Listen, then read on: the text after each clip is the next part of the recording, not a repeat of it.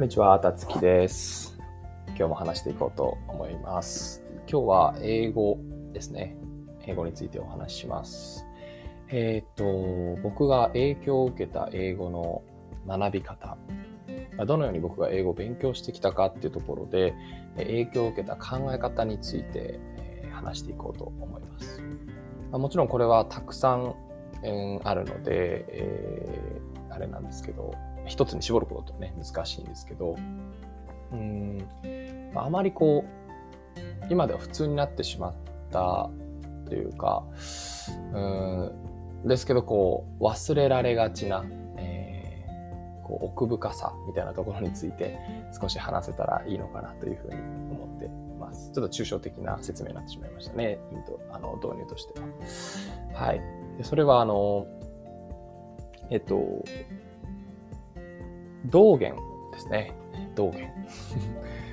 道元と、あとは空海。はい。この二人の、えっ、と、まあ、考え方というか、が、えー参考になってます。はい。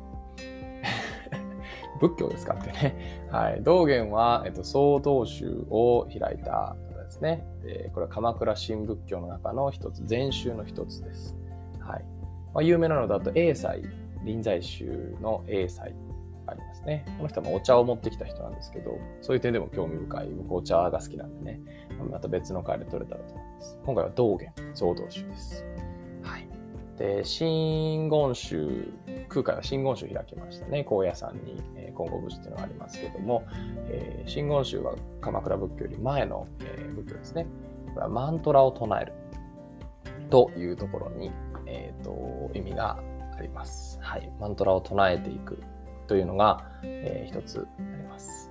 はい。えっ、と、まあ、この空海と道元っていう、えー一見異なる、えー、と仏教の宗派なんですけど、まあ、ちょっとちらっと調べたように、えー空海の方はですね、ひたすらこうマントラを唱えると。えー彼自身も、えっ、と、伝説では、室戸岬、高知県の室戸岬の洞窟に入って、え虚空蔵菩薩のマントラを100万回唱えたという、ね、伝説を。なぜか高校生の時に僕それを知ったんですけど、ああ、なるほど、みたいな。100万回も唱えたのか、みたいなね。はい。かっこいいな、みたいなね。何にかっこいいと思ったんでしょうかね。うん。いや、とにかくこれちょっと英語に使えるなって思ったんでしょうね、その時ね。で、あと、道元の方はですね、士官ダザですかね。タザ、ダザ。はい。ちょっと発音間違ったらごめんなさい。えーとにかく座りなさいということです。座禅を組みなさい。ひたすら座禅を組みなさい。みたいな。細かいことは何でもいいからひたすら座禅を組みなさいと。そう。この感覚がね、すごく、えっ、と、いいなっていうふうに思ったんです。はい。で、このひたすら音読するっていう、ひたすらこう声を出すんですね。マントラを唱えるってことと、ひたすら、えっ、と、座るってところをこう、組み合わせて僕は英語をやっていこうっていうふうに思ったんです。はい。ですごくアクロバティックな、えーね、なんかお話をしてるように聞こえるかもしれないんですけど、えっと、実は、うんと、これをね、もう実際にやって、英語の、まあ、すごい、もう英語な、英語界ではもうすごい知らない人はいないっていうぐらいになった方がいらっしゃいます。い。えーその方の名前は、えー国広正夫さんっていうね、方なんですけど、名前多分ね、あんまり今の方は知らないかもしれないですけど、あの、あれなんです。アポロの月面着陸をした時の同時通訳をされた方なんですね。で、その方が、なんと、えー、士官音読という、ね、言葉でひたすら音読をして、はい、英語を身につけていくんだよっていうことを書かれたんです。確かそれの本に出会ったのが、えっ、と、高校2年生かな。で、空海のそのマントラの話を知ってたのが、えっ、と、1年生の時だったんですね。で、まあ、その士官音読のところから道元の考え方を知って、あ、空海と道元をミックスしてやっていく感じか、みたいになったのを覚えてます。うん。で、国広さんは、あの、戦前の方なので、1930年代だったかな。なので、もう中学生ぐらいの時、まだ、あの、戦争に入ってないぐらいの時というか、だから全然その、英語教材的には全くその僕たちほど恵まれてないんです。もちろん YouTube もないし CD 音源もないわけですよ。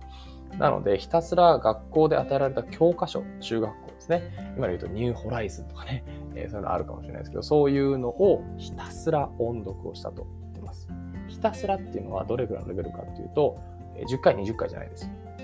100とか200とか、え300とか、えもっとかな、え1000とかかな。もうとにかくすごい数の音読をして、リズムと文法と語彙をそのまま体の中に染み込ませていくと。あまり難しいことは考えず、とにかくリズムを早く自分が英語を話しているというね、科学を養っていくべく、まあ、そういうところもほとんど多分考えないと思思います。時間温度感でひたすら音読すると。うん。で、文法は適宜必要な分だけやりなさいという考え方を、えー、とってらっしゃる方でした。うん。で、この考え方僕の中ですごく感銘を受けて、というのも、まあ、岐阜県にいて、えー、大きい予備校があるわけでもなく、えー、英会話学校があるわけでもなく、岐阜市ではなかったんですね。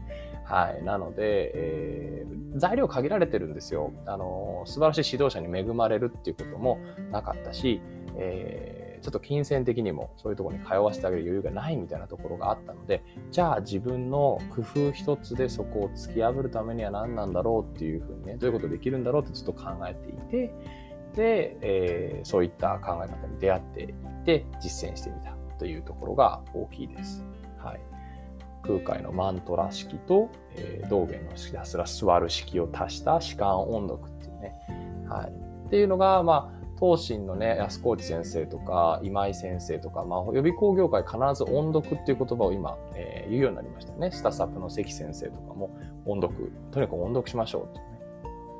で、みんななんか、はあ、音読って言わしか言わないな、みたいな感じになってて、まあ、音読って今普通になってるんですけど、実はすごく奥が深いなと僕は思ってます。その奥深さはまた科学的にいろんな面でこうお話ができたりするところがあるので、どういうふうに奥深いかっていうね、ところはまた別の回でお話できたらと思うんですけど、うーんと、なんて言うんでしょう。一番原始的なね、勉強法こそ極めていくととてもシンプルなんですが力が出るっていうふうに僕はその時、えー、身をもって体験しました。はい。そういうね、えー、高校2年生のその士官音読っていう言葉との出会いのおかげで、えー、まあ、一つブレイクスルーを迎えることができるんですね。うん。実際それが今の英語力の基礎になってますし、あの学業的にもすごく点数が上がったっていう経験をしました。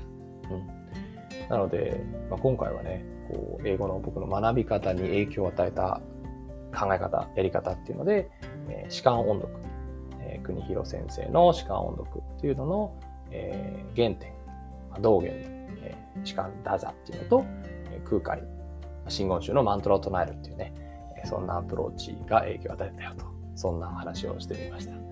何かね、役に立ったらいいなと思いますけども、はい。すごいこの英語の勉強法っていうのはいろいろありますけども、シンプルなのが強いよっていうところをね、確認できたらいいのかなと思っています。はい。今日も聞いてくれてありがとうございました。ではまた次回のエピソードでお会いしましょう。